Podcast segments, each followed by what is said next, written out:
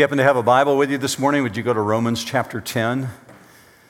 Romans chapter 10, whether you've got a hard copy or maybe it's on your phone. Here's a cool thing that song that uh, Michael led you in in uh, Psalm 23 that he put to, uh, to song. He had the privilege of leading that grandfather to Christ two years ago. How awesome is that? You can actually do that song with great authority and purpose in a funeral when you know that that person knows that they know that they know that they're not in the shadow of death, but rather they're with God forever. That's great. Wonderful stuff. Romans chapter 10, and last week we took a little deviation. We started looking at the story of Jonah and the whale as it relates to Romans chapter 10. And, and if you missed that, you can catch it online. People are watching online right now along with us as we study this this morning. And maybe if you want to see that, how that Jonah story fits in with this, you can go back and watch that. But what we learned through the midst of it is that when God offers grace to us, when He extends the offer, grace demands a response. You got to do something with it. It's not just enough to hear it. And that was a reality for the people of Nineveh that Jonah went and spoke to. They had to do something with it. It was available to them, it's available to everybody, but you've got to respond to it. Look with me on the screen at Romans 10 12. For the same Lord is Lord of all, abounding in riches for all who call on him. For everyone who calls on the name, Scripture says, of the Lord will be saved. Well, last week we had that story with the, the detour with Jonah. And one of the things specifically that we learned is that God doesn't play favorites. And Jonah was really confused because he thought that God played favorites. And why should he bother taking the word of salvation up to those people who have no interest in the things of God? Why should he even waste his time? And so he rebelled and ran the opposite direction. But he learned the hard way that God does not play favorites. He extends his grace to everyone who asks, but grace demands a response. Now, the remarkable thing is that even though Jonah wrote the book of Jonah, and he did that in 800 BC, 750 BC, 800 years later, in the first century, when Paul's walking the planet, the same people group, the same social circle that Paul has of the Jewish nation, still has a disdain for people who live in other regions. They, they thought that those individuals who are Gentiles had no right to the things of God. So the Jews still had this disdain for Gentiles, and to the degree that they would actually practice this particular habit. When they would travel to a foreign land, to another country, when they came back to their own land of Israel, they would actually take their robes off, shake their robes, the dust that, uh, that was gathered on their robes from walking, and knock all the dirt off so that they wouldn't dare carry any of that Gentile dirt into the land of Israel. They would take their sandals off and knock them together on the border so that they wouldn't dare track any of that disdaining Gentile dirt into their land. To the degree that if you found a Jewish person who was thirsty, they would actually, rather than using your cup to drink from, they would rather cup their hands because they wouldn't dare touch a Gentile cup or fork or spoon or plate. And wanting no association. If you're new to church, you're wondering what a Gentile is. In the Bible, there's only Jews and Gentiles. That Gentile is anybody who's born on the planet that's not born Jewish. So Paul's got a problem. He's got a group of people who think that God's love is only for them. And so these individuals are reluctant to have any dealings with Jewish, with Jews are having any reluctance to have any dealings with the Gentiles, and they especially loathed the thought that they would have to talk about those Gentiles with God. So you come into the first century and you find a problem. More and more and more individuals are coming to faith in Jesus. Especially Jewish people are coming to faith in Jesus. And as more and more and more come to faith in understanding who Jesus is and that he is Lord of all, many others are turning fiercely against him. And just as Jesus warned in the book of John, he said, There's going to come a day when they're going to cast you out from the synagogues. They're going to torture you. They're going to stone you. They're going to kill you because you belong to me. Don't be surprised when that happens. So, for that group of people who really hated the Gentiles, nothing could be more devastating than to hear that He's Lord of all, that there's no distinguishing between the Jews and the Greeks. And if you believe that you're far superior to everyone else, you cannot tolerate that reality. So, when Paul writes Romans 10 12, he writes something really, really hard. Look with me on the screen at Romans 10, 12, and 13. For there is no distinction between Jew and Greek. For the same Lord is Lord of all, abounding in riches for all who call on him. For whoever will call on the name of the Lord will be saved. Somebody better say amen to that one. Whoever. Whoever will call on the name of the Lord. Now, as we've been seeing, it's for everyone, but it's not for everyone. It's out there. Grace is available. He extends it because He's the Lord of all. It's for everyone, but it's not for everyone. There's parameters everyone who calls on the name of the Lord. There's got to be a desire, there's got to be a response. Everyone, therefore, has to have an opportunity to hear. That means there's somebody who's got to reach out, somebody's got to extend the offer. And that's why we ended two weeks ago with verses 14 and 15. Look with me on the screen. How then will they call on him in whom they have not believed? How will they believe in him whom they have not heard? And how will they hear without a preacher? How will they preach unless they are sent? Just as it is written, How beautiful are the feet of those who bring good news of good things. You might remember if you were here a couple of weeks ago that preacher doesn't mean what I do up here. It means somebody who's willing to talk about the things of God. Now, remember that component about how beautiful are the feet of those who bring good news because it'll come back around to us full circle in just a minute. This is going to go pretty fast. There's only a couple verses. Go with me to verse 16. However, they did not all heed the good news. For Isaiah says, Lord, who has believed our report? In other words, they didn't all listen to the gospel, even though it's been put out there. Although the good news is proclaimed, not all respond. As a matter of fact, many don't. So even in the Old Testament, Isaiah was feeling this exact same thing. So Paul quotes Isaiah Who has believed these things? Look with me on the screen at Isaiah 53 1. Lord, who has believed our message to be true? Now, if you're a Bible person, you're a church person, you know most likely that Isaiah 53 is where Isaiah started writing about the suffering servant. All the things that he wrote in advance about what Jesus would look like hundreds of years in advance. But very few people in Paul's social circle gave any credible weight whatsoever to the claim. They're just saying, it's too hard to believe. It's, it can't be true, Paul, that you can have a relationship with God just not by works, but by hearing that the grace is extended to everybody. Don't I have to do something? Don't I have to earn God's favor in some way? So he says, well, the problem is they're not heeding what they're hearing. There's only one Greek word in your notes this morning, and it's this word heed. That's, we use the word heed in the English language, but in the Greek language, it has a much more definitive meaning. You see it on the screen there. So it's got this thought, not just hearing something, but listening attentively, and then as a result of listening attentively, actually obeying. Now, this issue came to full circle with me this last week because um, our firstborn son, Adam, who lives in South Carolina, he came up for the week and he brought up London and Davis with him. And London is five years old and Davis is three years old. And then our secondborn son, Derek, brought his son, Caden, over to our house. So I decided to do the great intelligent thing of putting all three of those little buggers in a canoe and taking them out on the pond. Okay? So it's just me, and I've got the, the three little ones two five year olds and one three year old, and they're both in the canoe with me, and I'm taking them out on the water. Now, I was giving specific instructions to London, and it sounded like this London, don't look over the edge of the canoe because every time you do, you lean, and Papa goes up in the air like this.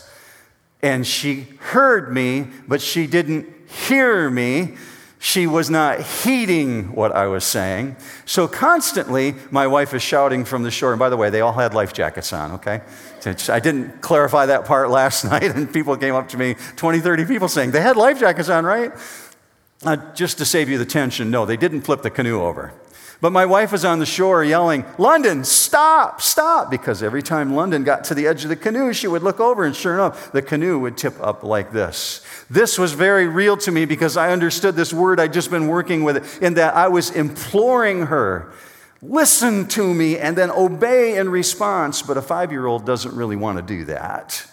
Now, the tragic thing about the gospel is this.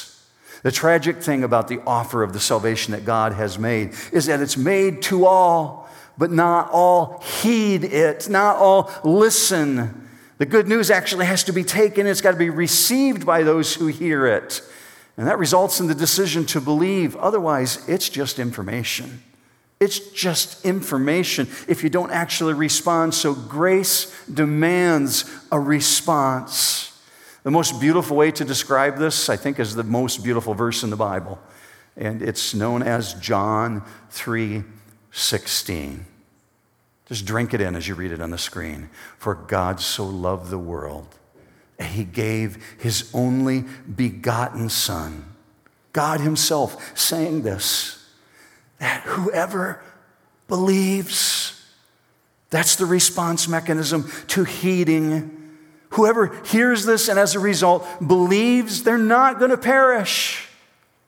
Now, Dr. Luke records something fascinating going on in the first century during the time that Paul's writing the book of Romans and, and, the events that took place in Jesus' life. Dr. Luke records those things years later. He looks back on that period of time and he says, Something fascinating was happening. Watch with me on the screen what was going on. And he says this in Acts 6 7 The word of God kept on spreading and the number of the disciples continued to increase greatly in Jerusalem. And a great many of the priests were becoming obedient to the faith. Obedient to the faith is just a synonym for becoming believers, believers in Jesus. So you've got these individuals who are in the hotbed of Judaism who are recognizing who Jesus is, and they're becoming believers in Jesus also. But while many did, many others did not said, I want nothing to do with that. And Paul's heart is breaking over this issue. So he says in verse 16, Who has believed our report? He's just like Isaiah writing in Isaiah 53 Who has believed that God so loved the world that he gave his one and only Son? Many refuse to heed it. So, with a final barrage of quoting the Old Testament, Paul brings face forward this issue that he's doing life with people in his social circle who are living in a state of unbelief. And I bet that's true of you this morning. I bet you've got people in your social circle who know about Jesus, but they've never heeded the word about Jesus. And so you can really relate to what Paul's writing here because he says, These individuals in my life, they're doing it by choice. Watch verse 17. So faith comes from hearing, and hearing by the word of Christ. So you got to be really clear on this. This message, when it's heard, when people start drinking this in, it's the word of Christ. In other words, Jesus speaks when the gospel is proclaimed. Did you know that?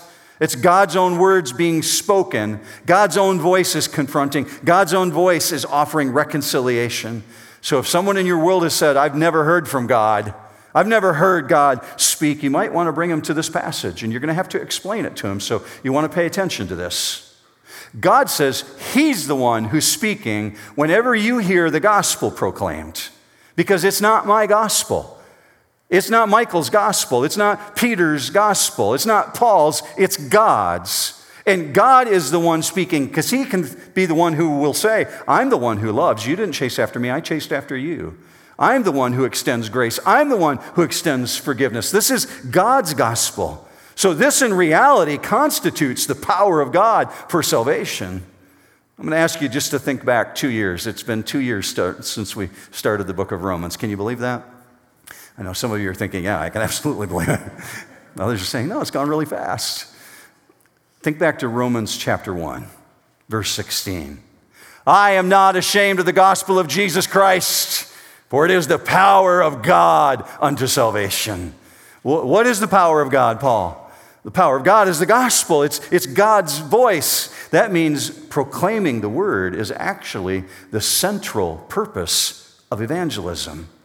I want to be really clear on this because the purpose then is not to manipulate people into faith. You, you got people in your life who don't know Jesus that haven't heeded the call. You cannot manipulate them into faith in Jesus. It won't work. You can't manipulate, and you're not supposed to do that. Your responsibility then is to authentically proclaim the gospel of Jesus Christ. Speak truth to them. This is what it's done in my life. This is how it's affected me. That's how you can bring the gospel forward. So, if you want to bring this to an ending, what he's talking about here, and I know it seems like it's a fast conclusion, but just hear me out on this. In summation, he's saying faith in Christ absolutely depends on hearing, In order for them to hear, they've got to have somebody bring it to them, and then they can hear with understanding, which then demands a response because grace demands a response. So here's Paul's conclusion in verses 18 and 19. But I say then, surely they have never heard, have they? Indeed, they have. Their voice has gone out into all the earth, and their words to the ends of the world. You've got to read that in proper context. The reason there's capital letters all over in there is because he's quoting Psalm 19. He's making an argument about the fact that they've actually heard. Can it be that they actually have never even heard? Maybe they just don't know the gospel. Maybe the friends you have in your social circle have never actually heard. Maybe that's why they haven't responded. So consider what Paul's doing here. He's, he's building a case. Is it that they've never actually heard? And I want you to think about the time frame he's writing this in. He's writing this perhaps 25 years, maybe 27 years after Jesus' death. 25 plus years, give or take a couple, after the events of Pentecost. Why do I bring that up? Well, Acts records that Pentecost, the events of Pentecost, the arrival of the Holy Spirit on this planet as a result of Jesus' death and resurrection, was so profound and so magnificent that people from all over the world, nations, heard the gospel in their own language. And they went back and they told their own people groups. It was such a dynamic, historical event that everybody could point to it because it had happened in their lifetime. It'd be like you pointing to the events of 9 11, 17 years ago. Something phenomenal happened on this planet, and that buildings were brought down in New York City if you were alive during that period of time, you could say, I, I remember that. That's very clear to me. Paul could point to that. He could point to the historical event of Pentecost and say, See, right there, it is so powerful. Look at what happened.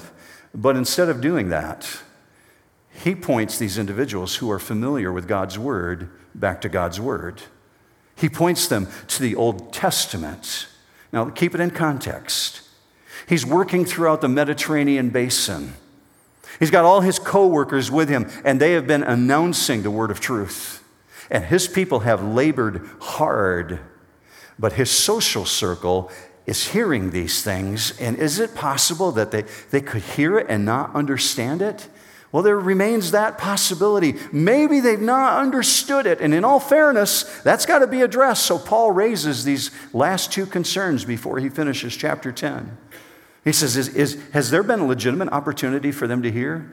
In verse 18, he responds, Of course, indeed they've heard. Indeed, it's been made clear to them. So he leans into Psalm 19. Now, why does he do that? He's quoting the Old Testament again. Well, here's why. Because Psalm 19 is such a powerful declaration about the word going out without voices actually being spoken. Here's the way Psalm 19 reads. The heavens declare the glory of God, and the firmament show forth his handiwork. It goes on to say that day after day, the stars, the constellations in the skies, they cry out, they scream forth. Words are going out. And it says there's no voice actually heard, but it's speaking. It's crying out, there is a God, there's glory for this one who created everything. So Paul leans into Psalm 19 and he says, There's voices and there's words that have gone out, and that's the message that awakens faith. Colossians speaks of this exact same thing. Look with me on the screen. Colossians 1:23. The gospel that you have heard, it was proclaimed in all creation under heaven.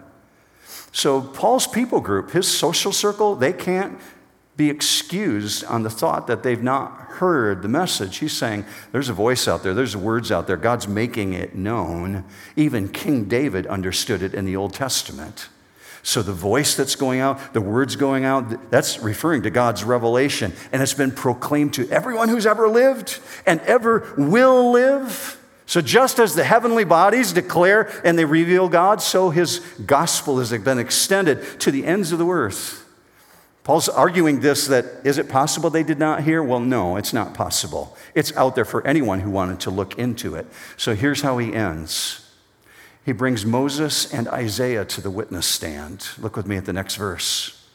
But I say, surely Israel did not know, did they, or understand? First, Moses says, I will make you jealous by that which is not a nation. By a nation without understanding will I anger you. And here's his second and final concern Has there been legitimate opportunity to understand?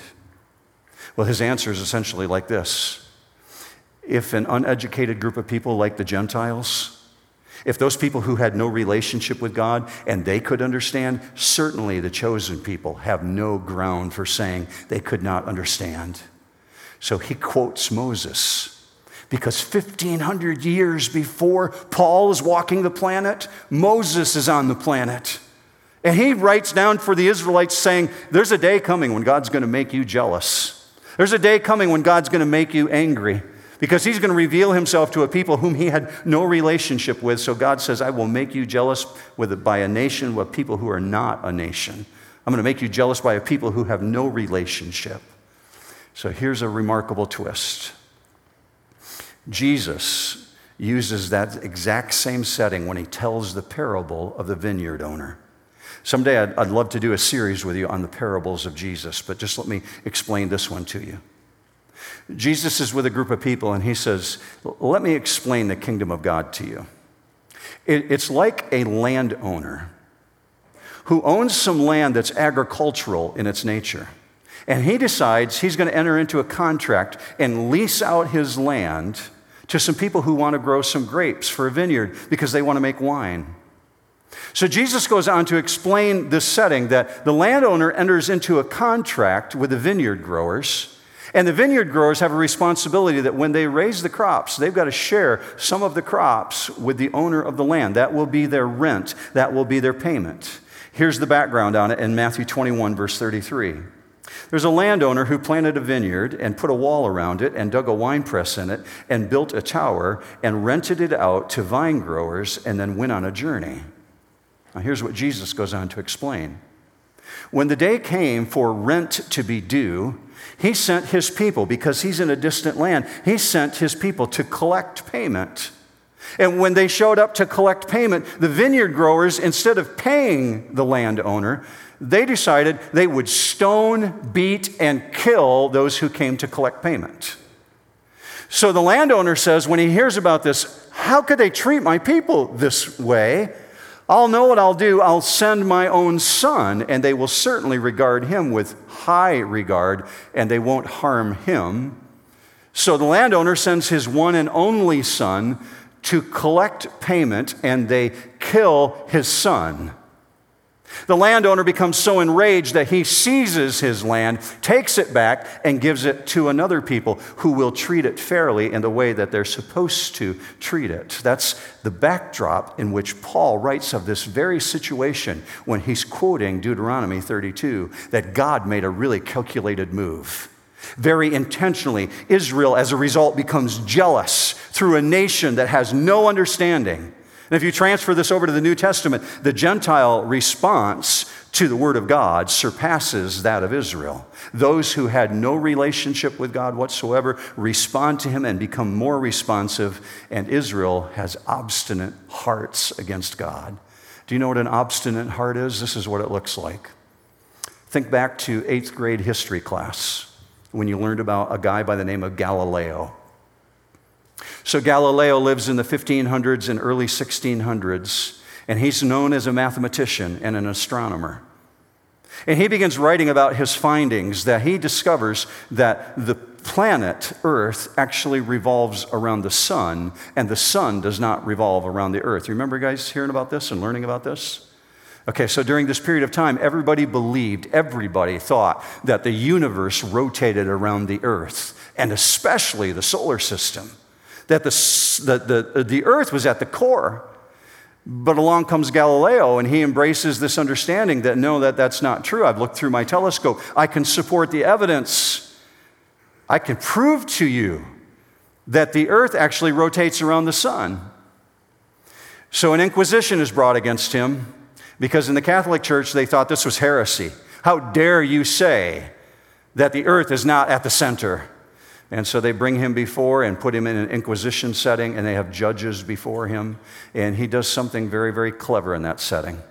He brings into that setting his telescope. And he, in the midst of his argument, says to them, I, I know your position. I understand. I thought the same way. But let me show you something different. Will you just look through the lens of my telescope? I will show you.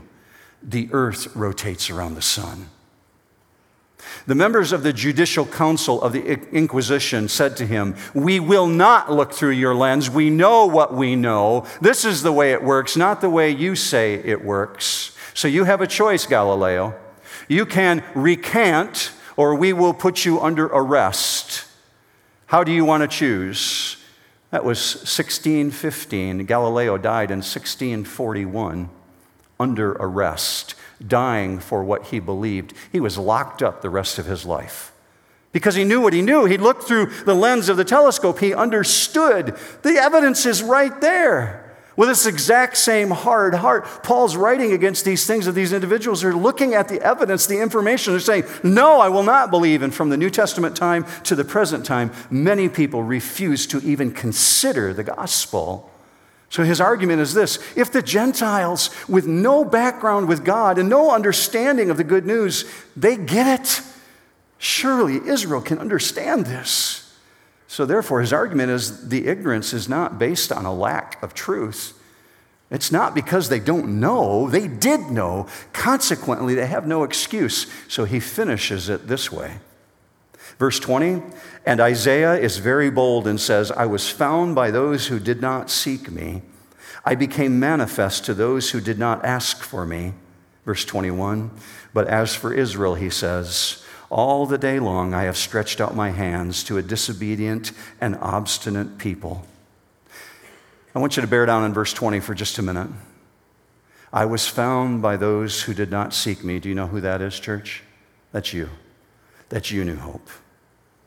God says, You didn't chase after me, I chased after you, and I was found by those who did not seek me because God manifested himself to us through the Lord Jesus Christ.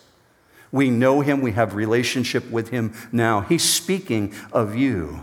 So Paul has just firmly established Israel's rejection. It's no surprise to God. The rejection of the Messiah, it was known beforehand. But as for those who ignore his clear word, he says in verse 21, all day long I've been like that dad on the porch, my arms outstretched. I want you to come back. And it made me think of the prodigal son. So in a couple weeks, we're going to actually look at the story of the prodigal son. I want to look at it through the lens of Romans 10 because that's our God. He stands on the porch with his arm outstretched, waiting for that son to come back that he can embrace. John Calvin, back in the 1500s, was looking at this and he came to the exact same conclusion. He wrote this. John wrote this in 1540. God stretches forth his hands to us exactly as a father stretches forth his arms, ready to receive his son lovingly into his bosom. What I'm about to say, I'm not saying judgmentally in any way, but hear this. What a monumental failure on the part of humanity. What a monumental failure for God to stretch out and reach, only to have people say, I'm not interested. I don't like the way you've designed it. Why do people reject? Because of self righteous pride. See, the rejection of Jesus has nothing to do with a lack of opportunity. It's willful. So if you're wondering, why do so many people reject the gospel? If you talk to people in your life who have rejected it, why do they do that? It's simply because of a pride factor. They want to earn the relationship. They want to do things to make God like them. So scripture clarifies in 2 Thessalonians 2:10, people perish for one reason, and this is the reason those who perish, they do so because they did not receive the love of truth so as to be saved. Second Thessalonians.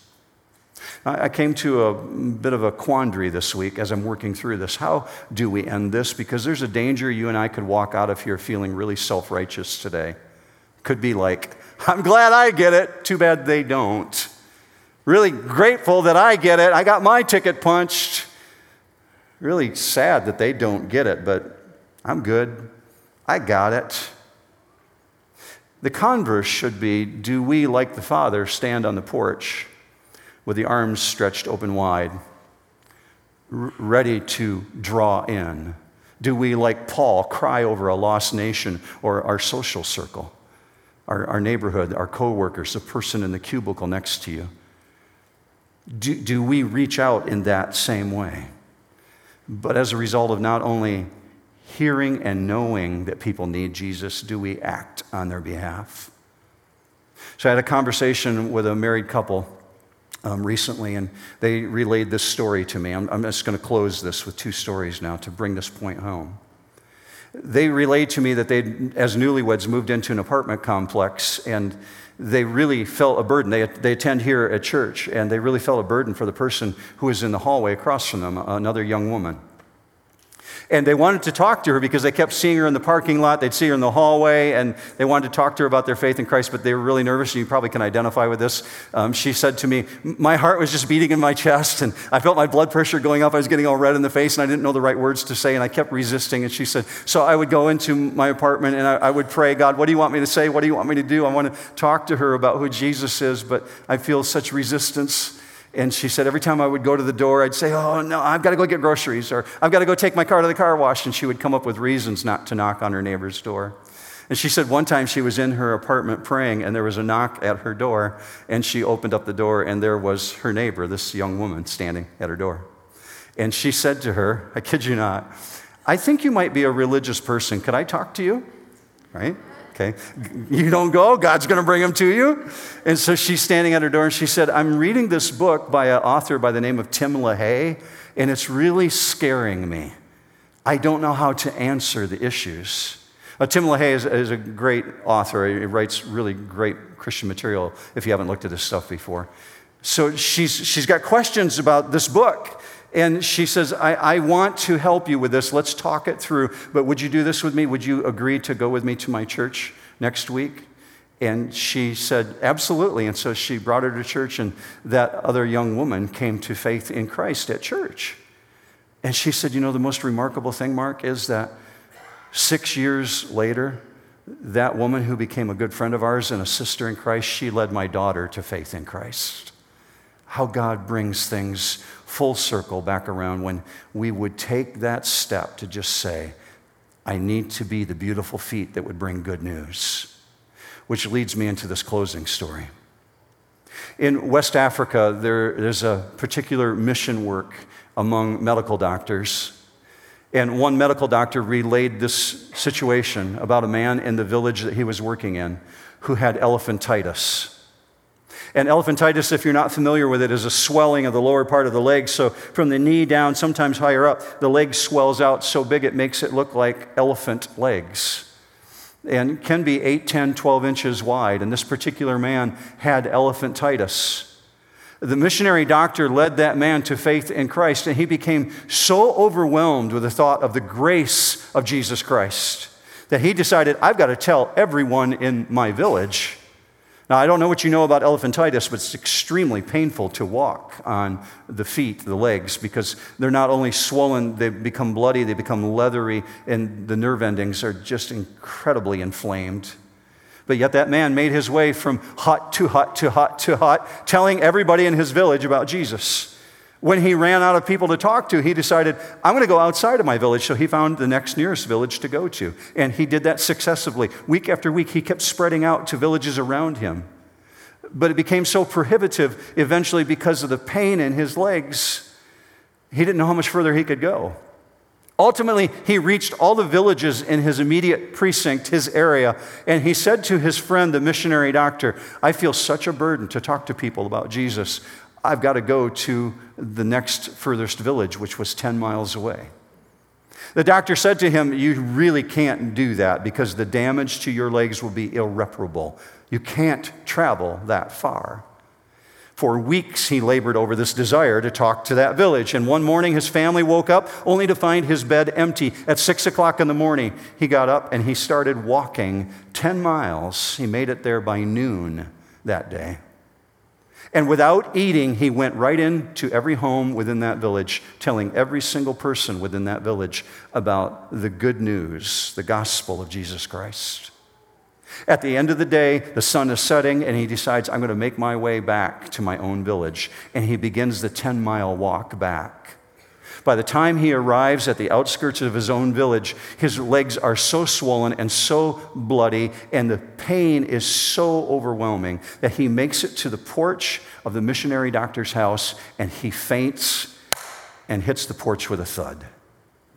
The doctor comes running out of his house. It's late at night, and he finds the man with these bleeding, swollen stumps, and he picks him up along with the aid of some other individuals and brings him into the house and begins washing the feet that are so beautiful that brought good news of great joy to all of those people in that region.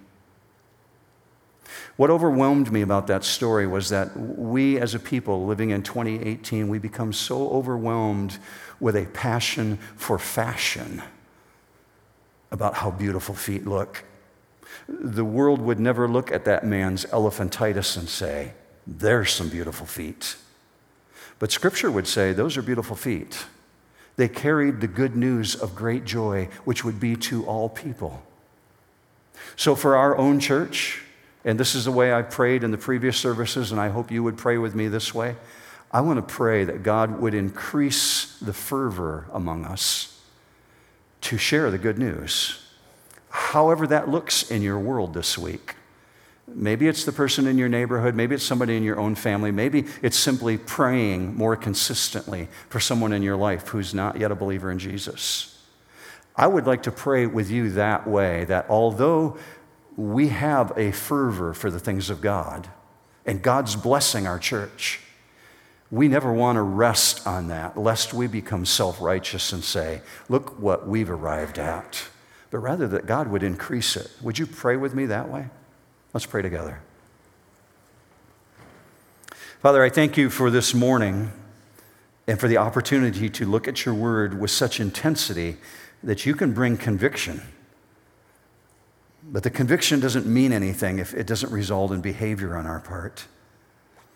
So we pray that you would spur us into action, Father. Right now, in this setting, we could feel like we're emboldened, but it can quickly fade when we walk to our car. By the time we pull out our car keys and we drive away and we get dinner, we can begin to forget. So, God, I'm asking for a supernatural work of the Holy Spirit, that you would take what we feel in this moment and you would carry it over to tomorrow and next Thursday and two weeks from now that we would continue to be bold on behalf of the kingdom that you've established. Father, that we would take what we know to be true about the Lord Jesus Christ and be faithful to speak of him. So, God, give us beautiful feet. Give us beautiful feet that will preach. I pray now for your blessing to rest upon us for having spent time in your word this morning and for studying what your call is upon us. Send us out with your blessing, Father. We ask for that in the matchless name of the Lord Jesus Christ. And all God's people said, Amen. Have a great week, New Hope.